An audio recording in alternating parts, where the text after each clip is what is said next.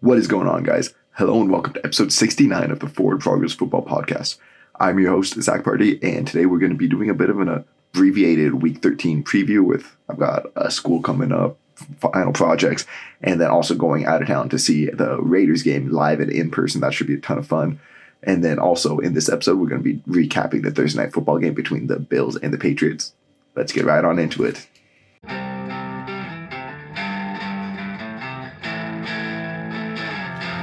Right, so we're going to start off with the Thursday night football game between the Bills and the Patriots. Bills covering and winning 24 to 10, like I predicted. Uh, I feel like the score makes sense, but man, this was just such a weird game.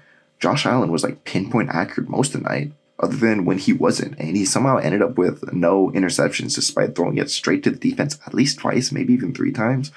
Their pass protection was also pretty great for the most part. Josh Allen all day.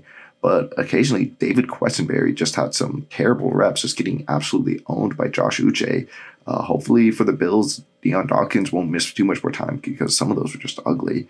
And then running the ball, James Cook had a good game, led the team in carries. I wonder if that's a sign of things to come. But Josh Allen had like one of his more down days rushing the ball. He averaged only like two point, like two yards per carry, I think, flat.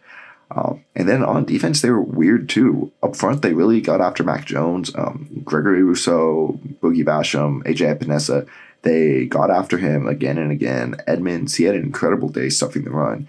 But in the secondary, Xavier Rhodes just got cooked repeatedly. I didn't even know. I guess he's been on the practice squad most of the season. Um, got out there and whew, they're still working right back into the lineup fully. So hopefully in the future, Rhodes won't have to see as much action.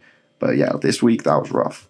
And for the Patriots, they just came out flat. Stevenson had a weird day. He looked great running the ball, but he had two fumbles and a couple of uh, passes that bounced out of his hands. And Mac Jones, he was all right. He was constantly under pressure, and when he could find open receivers, he was accurate. But there were just so many plays where he couldn't find someone deep. He did a good job in the backfield, breaking sacks, trying to extend the play. But at the end of the day, the Patriots just couldn't get open, leading to throwaways and um, like contested catches or incompletions versus this well coached but pretty injury riddled Bills secondary.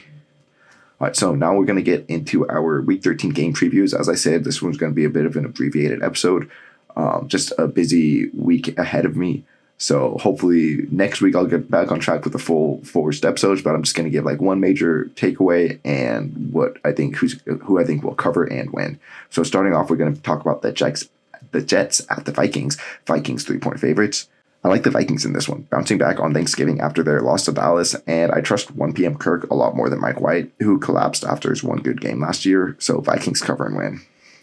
Then we have the Titans at the Eagles. Eagles four and a half point favorites. The Titans they always keep this game close, uh, whether they should dominate or de- be dominated. I like the odds in this AJ Brown revenge game. They have a strong run defense, and I think they could really limit the Eagles' offense while also taking advantage of what has been the Eagles' biggest weakness, run defense, with their biggest strength, Derrick Henry. So I'm gonna pick the Titans to cover and win.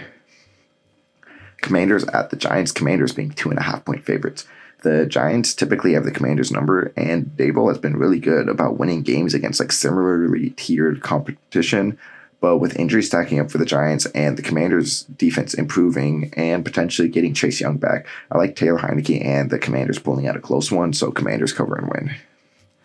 Broncos at Ravens. Ravens are eight and a half point favorites. The Broncos suck on offense, and it feels like this defense is starting to give up.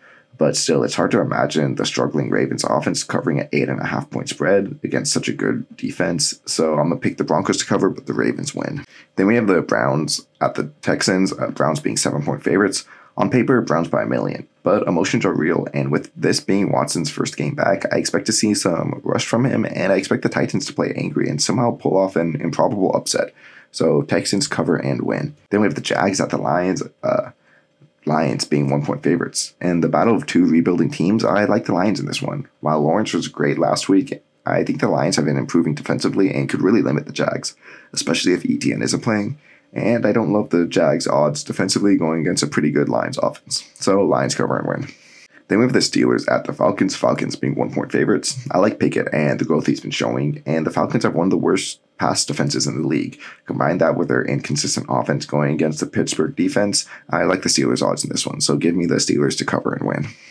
Then we have the Packers at the Bears, Packers being three and a half point favorites.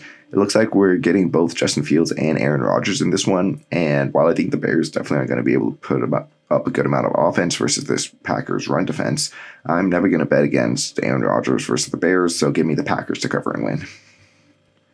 Then we have the Dolphins at the Niners, Niners being four point favorites. This is like the teacher versus the student in this one, but is it already time for McDaniel to become the master, already more of an offensive genius than Shanahan? Um, they both know each other so well, so who's going to take advantage of that more in this one? I think the Niners are the best defense in the league right now, but I'm not even sure if they can stop the Miami offense. So I'm going to pick the Dolphins to cover and win. Then we have the Seahawks at the Rams. Seahawks being seven point favorites. The Rams are so injury riddled, and all the players know that the season is toast. While the Seahawks, they want to keep continuing their Cinderella story into January at least, needing to win every game they can to get into the playoffs. So the Seahawks cover and win.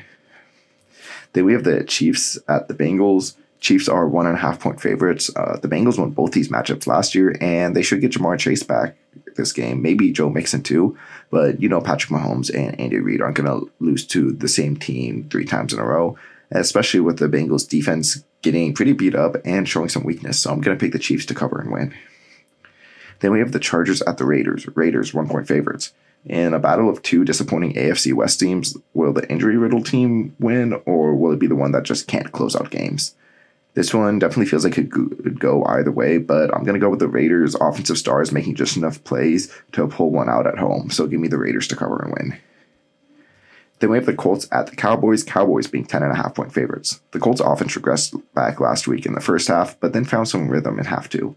However, going against the Cowboys, I think we'll see those bad Colts come out once again, and I don't really have any worries about the Cowboys putting up points in this one. So Cowboys cover and win. And then last game of the week, we got the Saints at the Bucks. Bucks being four point favorites. The Tom Brady led Buccaneers beat the Saints for the first time this season in a low scoring affair where the difference really was a bunch of Jameis picks at the end of the game.